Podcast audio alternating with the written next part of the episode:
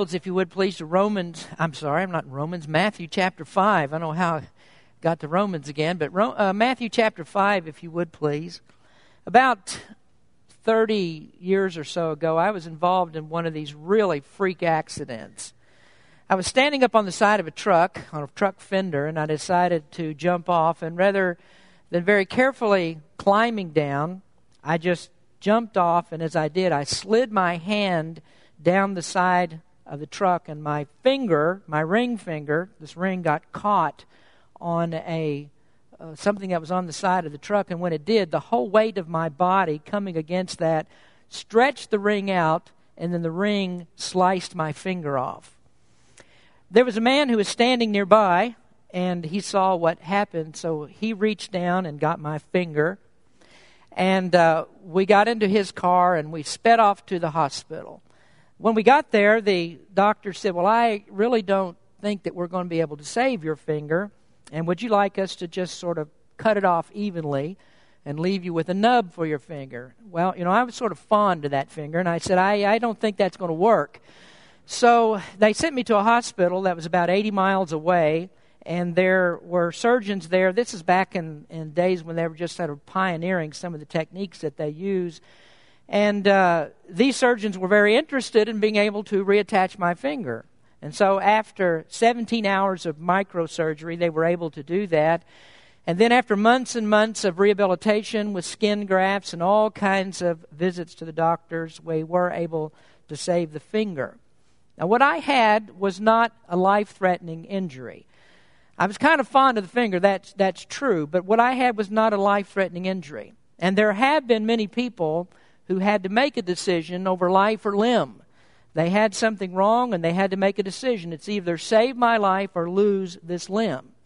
You may remember just a few years ago there was a young man who was hiking in a canyon in Utah and he fell. And when he did, there was a boulder that came crashing down and pinned him underneath. It actually pinned his hand underneath and he was unable to free himself. And so for six days he was under that boulder and couldn't get loose until finally he made a gut wrenching decision. And that was he took a utility knife, utility instrument, and he cut off his hand. And he did that in order to save his life. And that's because his life was more important than his limb. Now, I want you to think about that story as we look in these next verses in the Sermon on the Mount. Jesus is attacking the problem of sin. And sin is so life threatening that whatever it takes at all cost, you need to deal with the problem of sin because it's not just a matter of losing your life, it's a matter of losing your soul in hell. In our text verses of today's message, Jesus talks about that. We're looking at verses 29 and 30 today in Matthew chapter 5. But I actually want to back up just a little bit and let's look at verse number 27 and begin reading there. Stand with me, please, as we read God's Word. Matthew chapter 5, beginning with verse number 27. Ye have heard that it was said by them of old time, Thou shalt not commit adultery. But I say unto you that whosoever looketh on a woman to lust after her hath committed adultery with her already in his heart. And if thy right eye offend thee, pluck it out and cast it from thee. For it is profitable for thee that one of thy members should perish, and not that thy whole body should be cast into hell. And if thy right hand offend thee, cut it off and cast it from thee, for it is profitable for thee that one of thy members should perish, and not that thy whole body should be cast into hell. Let us pray. Heavenly Father, as we come to you today, we, we just ask you, Lord, to bless the reading of your word, bless this message as I bring and Help us to understand how deep this problem of sin is. And Lord, we really need to do something about this. And thank the Lord, you've actually done it for us. So we pray, Lord, you bless and help us to learn something from your word today. In Jesus' name we pray. Amen. You may be seated. central theme of Jesus' message in the Sermon on the Mount was the exposition of righteousness and how that righteousness relates to the law of God. Jesus is here speaking to a crowd of people on a hillside in Galilee. This crowd was made up mostly of Jews, and for years they had been taught by their religious leaders They thought that they had a pretty good foundation in the Word of God, and they were listening to all their interpretations of Scripture received from the scribes and Pharisees, not understanding that what they were getting was not the correct interpretation. Now, what these people received was not truth of Scripture, but they were actually getting not what Bible said, but what their leaders said. And so they were given a wrong impression about how that a person can become righteous with God. The teaching that they were receiving was said that you have to keep a list of commands. There are all kinds of things that you must do. When in fact, all of those laws and commands that they were told to keep were invented by their religious leaders. In addition to that, the Pharisees who taught were wrapped up in the letter of the law. They didn't understand really the spirit of God's law or what God's law was actually intended to do. Now, essentially, they thought that they were already righteous. They didn't really need to be taught anything because they were good enough just the way that they were to get into the kingdom of God. But the problem that the Pharisees had is what I want to talk to you about today, which is a misunderstanding of sin. They didn't really understand the root of sin and how deeply that sin is ingrained in the human nature. You see, sin is not a matter of just externals, it's not just the outward acts that you do, but sin is a matter of the heart. And if they had understood the true depravity of the human heart, they would have realized that they were totally incapable to do anything about it or make themselves fit for the kingdom of God. And that's not a problem that's unique to the Pharisees. It didn't begin with them. It's as old as man himself. And today we still face the very same problem. It didn't end when the Pharisees were no longer a religious movement to be reckoned with, but we're facing the very same attitudes about this today, the same misunderstandings of it. So at this very hour, we need to deal with the very same issues that Jesus is talking about in this sermon. Now, I want to begin with this today as we look at these verses in Matthew chapter 5. Number one is the problem of sin. In essence, Jesus' teachings in the Sermon on the Mount are to expound the doctrine of sin.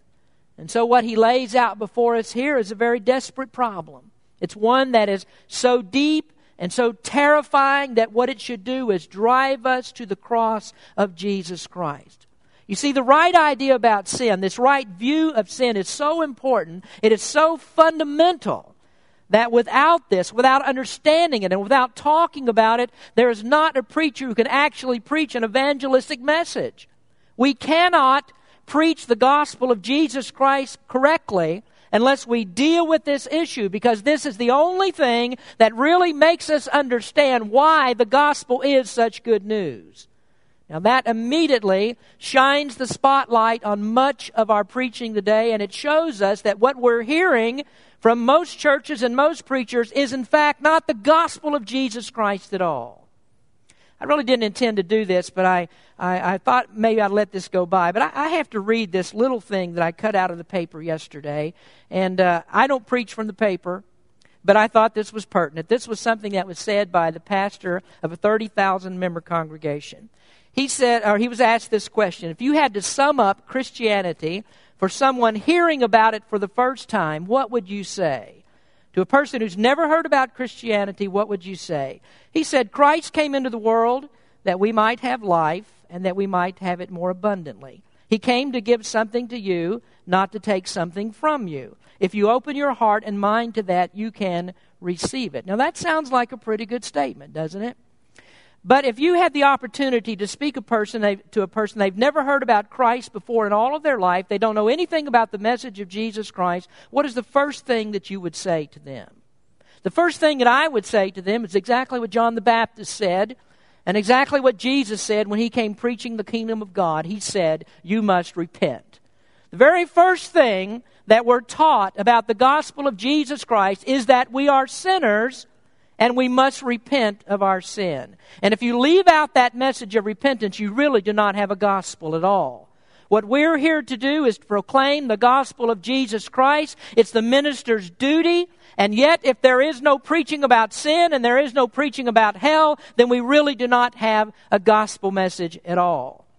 Now, in these verses, sin is so serious that unless it is remedied, the end result of it is destruction in the eternal fires of hell. Now, the modern religionists may not like that. People may not like to talk about it, Preachers don't want to speak about that when they get up in their messages. But if we believe that Jesus Christ is truly the Son of God, if Jesus is really telling us the truth, then we must take the message of Jesus Christ just as it is and believe it as it is. And He shows us that the consequences of sin are in fact frighteningly real. Now, if you look at these verses again, you'll see that Jesus teaches that if it were possible, for you to eliminate sin by mutilating your body, that you'd be better off plucking out your eyes and cutting off your hand than you would be to take your body intact into hell. Now, Jesus is talking about sin. Sin is the transgression of God's law, it's the breaking of God's commandments. And since sin is defined in terms of the law, then it's vitally important for us to understand what the law is. What does the law say? What does the law mean? A few weeks ago, we looked at verse number 20, and I asked a very important question What do the scriptures mean? What do they actually say? Well, the Pharisees had a very inadequate view. They misinterpreted the scriptures, and so they were then in the throes of an awful dilemma. Sin is the transgression of God's law, and if you don't understand what sin is, then you can be lured into thinking that you really haven't broken God's law at all.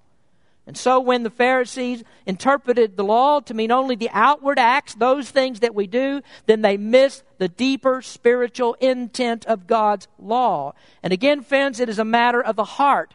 And the matter is that there is no person who is able to change his heart. Now, I want to give you two essential parts to the remedy for sin. First, sin is why we need a redeemer. The helplessness of an individual to change his heart is why we need a redeemer. What does that mean? What is a redeemer? Well, in Scripture, a redeemer is one who pays the price to secure the release of a convicted criminal. What is a lawbreaker? That's someone who breaks the law, isn't it? Someone who's committed a crime we call a lawbreaker a criminal. Now, if we've broken God's law, then what does that make every one of us? Makes us criminals, doesn't it? We're criminals because we've broken God's law. And there is a penalty for breaking the law of God, and it's outlined in the scriptures as being an eternal penalty. God says, if you break my law, then you must suffer the consequences, which is eternity in the fires of hell. Now, here Jesus gives the penalty. He calls it hell. And according to verses 29 and 30, he says that this is a place of, her- of perishing. I know that there are many people who like to soften the blow when they read about hell in the Bible, and they'll soften the blow. And so they'll tell you, well, all that hell is, is separation from God. That just means that you're going to be apart from God for all of eternity. Now, for many, many people, that's not such a bad thing. They don't really care about God anyway, so they don't care if they're separated from God for eternity. Jesus speaks about hell in a different way. Now, for sure, it is separation from God, but he goes way beyond that, and he calls hell a place of suffering. He calls it a place of fire.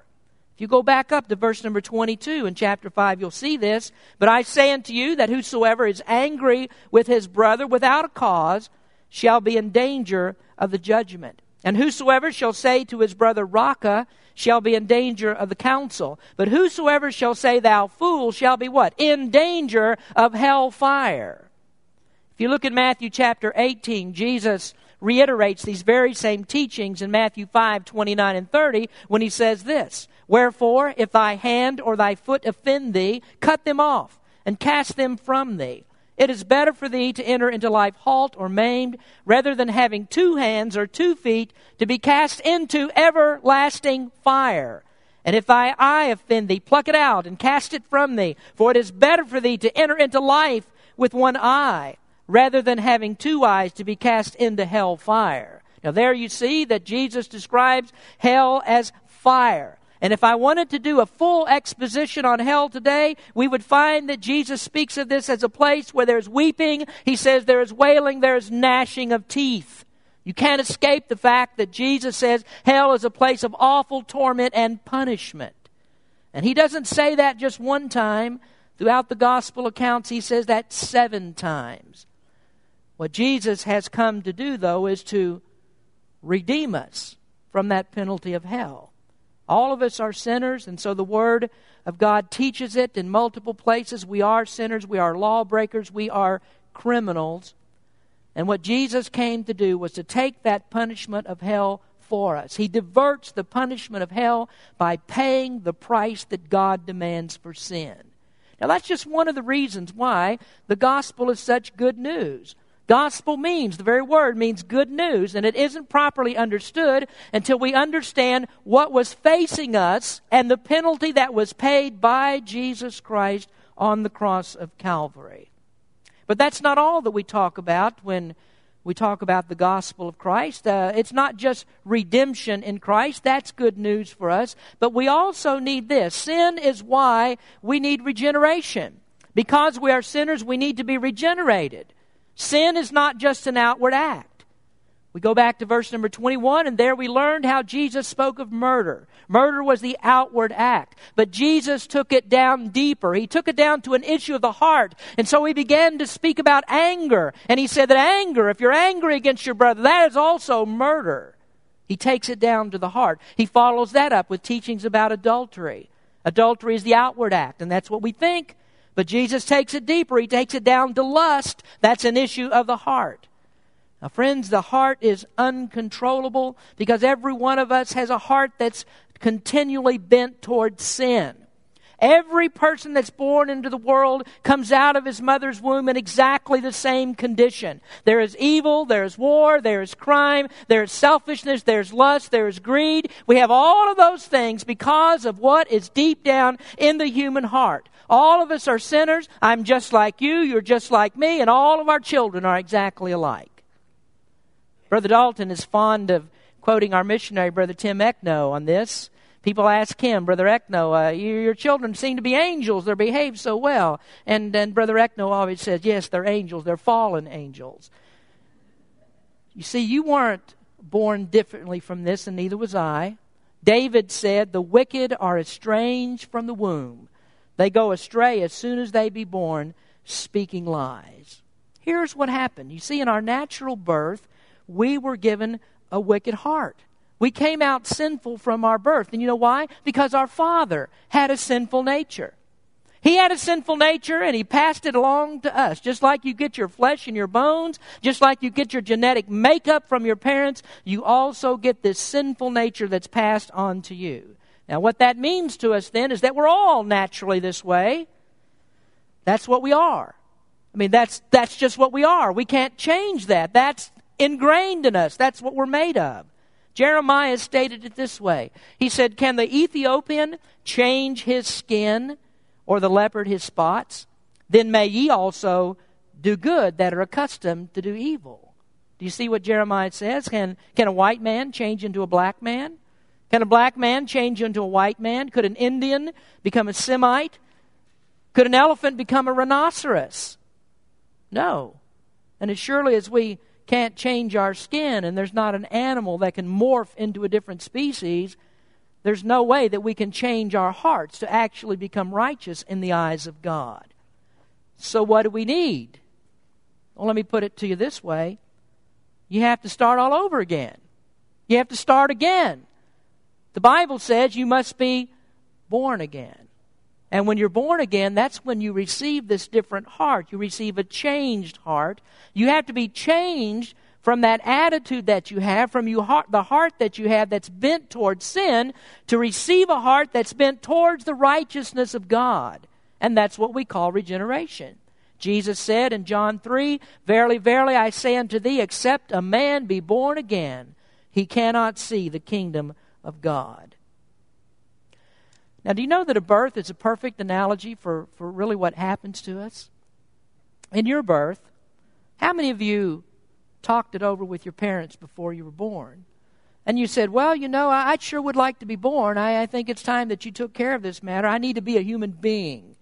And so, parents, here's what I want you to do. Please give me birth course not. You, you didn't have any part in that. You, couldn't ask for it. You couldn't negotiate all the body parts and say, well, here everything is. I mean, it's, uh, you know, it needs to be assembled. Can you take care of that for me? No, you know that you're unable to do that. You didn't fill out a consent form. before you got born. And friends, neither do you in the new birth. God regenerates. God changes the heart because you do not have the ability to do so. And so we need this new birth that only comes from God, and that's the remedy for our sin. And then once that new birth has been effected in us, then we have the ability to live for Christ. Then we can abandon all of those outwardly sinful acts. And never make this mistake. Christ is not trying to minimize the outward acts in any way. But what he must do, he must get down to where it all starts, to the root of the whole thing. He has to take it to the heart. Sin is deeper than the outside. And so until God changes you on the inside, then all that lust and anger, the selfishness, the pride, all of those things that are the root of sin, those things are still all in you. And they will control you. So now, when we understand that part of it, this problem of sin, then we can get to Jesus' teachings in verses 29 and 30. Understand that the root of all sin is a problem of the heart. And so now we can talk about parting from sin. How do we part from sin? What does Jesus mean when he says, pluck out your right eye and cut off your right hand? Uh, what does that mean? Is Jesus advocating some kind of physical mutilation? And if we do that, then that's going to make us righteous in God's eyes? Did you know that there are religious men who actually thought that way? There were some men who had themselves castrated because they thought that would take away the lust that was in their heart. There have been people who beat themselves, that went through self flagellation, had open wounds all over their bodies because they thought that those kinds of things would remove the evil that's deep down in their heart. There are some people who have blinded themselves, and they thought that that would stop the lust of their eyes. But did you know that if you followed what Jesus says here and you plucked out your right eye because you thought that would make you holy, you know what would happen? Your other eye would be looking as hard as it can to find all the things that the right eye is missing. It'd be trying to find everything evil that it could possibly get into. If you cut off your hand because you thought that was going to make you righteous on the inside, your other hand will be twice as busy doing what you really want to do. So, what is Jesus really saying? Well, understand this that at the time that Jesus is talking, the right, the right hand, the right eye, is the thing that's most important. The right always symbolizes what is better. And we use the same kind of terminology today. I may say, well, this person is my right hand man. And what do I mean by that? Well, I mean that that person is the most important to me. Here's the person that I rely on the most. He's the best. As far as I'm concerned, he's the one that I need. And this is what Jesus is saying. It's better for you to get rid of those things that you think are the most important to you if those are the kinds of things that lead you into sin. Give you an example. For young people or old people alike, sometimes there are people that you consider to be your very good friends, but they aren't Christians. And so you hang out with them and you find that you end up going places that you ought not to go. And you start doing some things that you shouldn't do. Jesus is saying you need to get rid of those kinds of friends, even if you think they are so important to you. If they lead you into evil, then you need to get rid of them all these things that are important to you. Now, Jesus even talks about this uh, as we're looking at it right after talking about lust. And if there are things in your life like computers and TVs and magazines that you think that you have to have, they have to be there for your entertainment value and that's the most important thing to you. Jesus is saying that you'd be better off throwing those things out in the yard if they feed your lust that's in your heart. Now, here's the positive aspect of living a holy, sanctified life. Some people, a couple of weeks ago, when I, when I was preaching about righteousness versus rules, some of you may have gone skipping and hopping outside of the church because you said, Oh, great. Pastor Smith says we no longer have to worry about rules. We don't have to worry about regulations anymore. None of that thing is important. It's all about what's in your heart, so you don't worry about the things that you do. Well, if you think that, then you've actually missed the point. You missed Jesus' point of this. Did you know that there's been a charge that's leveled at Bible believing Christians for years? I'm talking about those of us who believe that once you're saved, that you can never lose your salvation. God eternally saves you. And do you know what the charge leveled at Christians who believe this? You know what it is? Now you have a license to sin. Because you're a saved person, you, you can't lose your salvation. Now you can just do anything that you want to do. Doesn't make any difference. You're not going to lose it, so sin any way that you want. You know, a person who thinks like that and who thinks that I preach, you know, because I preach that what's in your heart, that's the most important thing. Your heart is more important than your outward actions. And those who think like that and think, well, now we have this great license to sin, you really do not understand the point. You've still got a problem with your heart. A person who thinks and acts like that is a person who's mixed up about this because we don't have a license to sin. And I'm not saying that. But when we look at this, we look at our Christian liberty not as a license to sin, but as a license to serve God acceptably. To serve Him in spirit and in truth, to serve Him the way God wants us to serve Him. We have a license for righteous living given to us by the indwelling Holy Spirit of God. Now, here is the thing if, if your salvation does not change your life and your living, then you didn't actually get it. You didn't get what the Word of God speaks of. And so rather than having a license to sin, what do we have? We have a license to positively pursue righteousness. We hunger and we thirst after righteousness. And isn't that a characteristic of the kingdom of God? We learned it in the Beatitudes. In fact, that is the underlying principle. It's a defining characteristic to be righteous, hunger and thirst for righteousness. So, what do we do? Well, first we have to resist the flesh. Resist the flesh. In Scripture, resisting the flesh means to resist the, the impulses of the fleshly nature. And this is not something that you can be passive in. As surely as water runs downhill, if you aren't active in this, you are going to run downhill.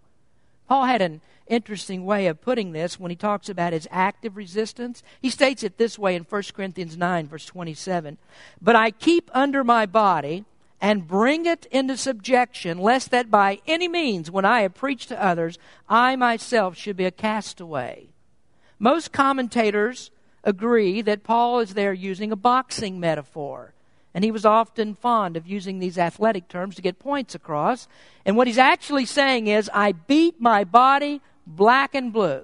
I do everything necessary to keep myself from doing what I would naturally want to do. I remember reading a story about a fellow who was driving down the street and he saw a pretty girl in a short skirt getting out of her car. And there's probably not a man in here today who can identify with that.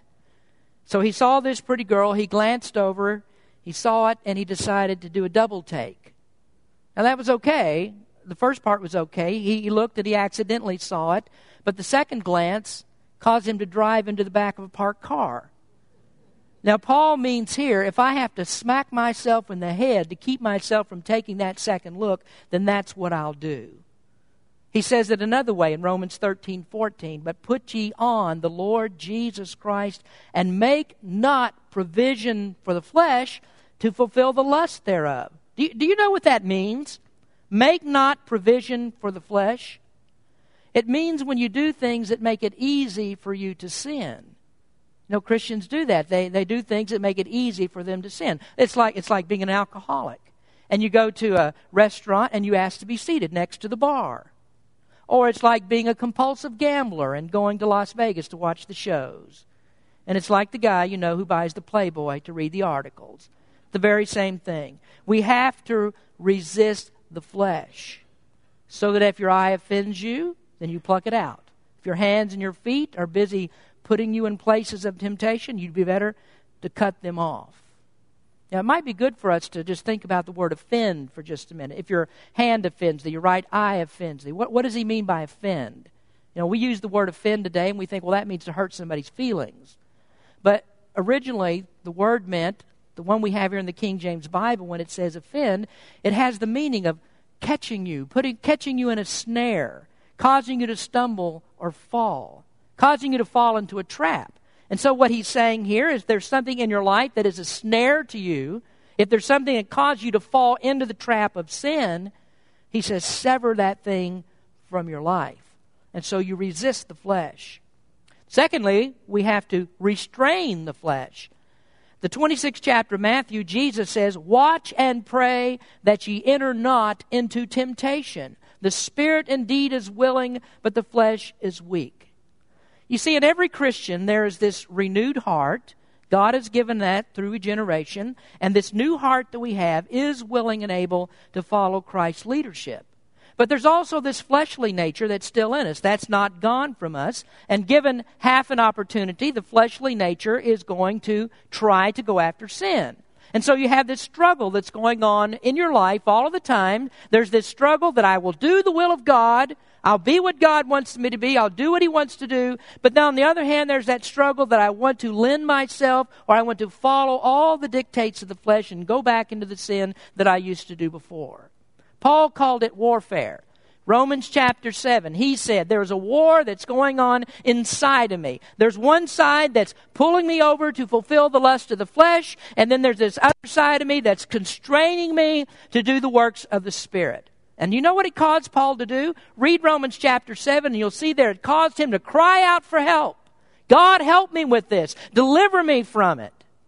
This is what Jesus is saying in Matthew 26 41. Watch and pray that ye enter not into temptation. So, if you're going to avoid these kinds of things, what you have to do is to call on the strength of the Lord. You have to draw on this spiritual power supply that's inside of you because you are insufficient always to do it on your own. Now, what God does for us in salvation, He not only gives us saving grace, not only the saving grace that delivers us from the penalty of hell, but God also gives us sustaining grace. There is no person that ever began in the Spirit and completed himself in the flesh. That's what Paul says in Galatians. You can't begin in the Spirit and then be made perfect by the flesh. So Jesus says you must watch and pray. Actively restrain your flesh. Keep it from doing what it otherwise would do. And you do that by the power that God supplies to hold back evil desires. Now, thirdly, what must we do? We must realize the profit. Realize the profit. There is something profitable in this. Verse 29 says, For it is profitable for thee that one of thy members should perish, and not that thy whole body should be cast into hell. Sometimes people look at the law of God and they think the only thing God is interested in is killing my fun. God's a killjoy. That's why he's got all these rules and things that he wants us to keep. He just doesn't want me to have any fun. He doesn't want me to enjoy my life. And so God's carrying around this big stick, and whenever he sees me doing something wrong, he's ready to slap me at the slightest provocation. I don't know if any of you ever went to Catholic school, but, but who, who, who's God in Catholic school? Mother Superior, or whatever they call her. And, and when you do something wrong, what she does, you got that ruler. He slaps you right on the hand.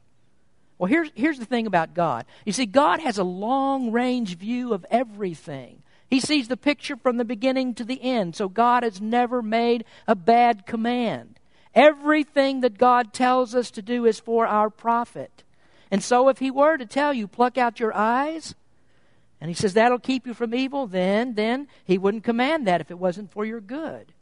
God commands all of these things to ensure our eternal war, uh, welfare.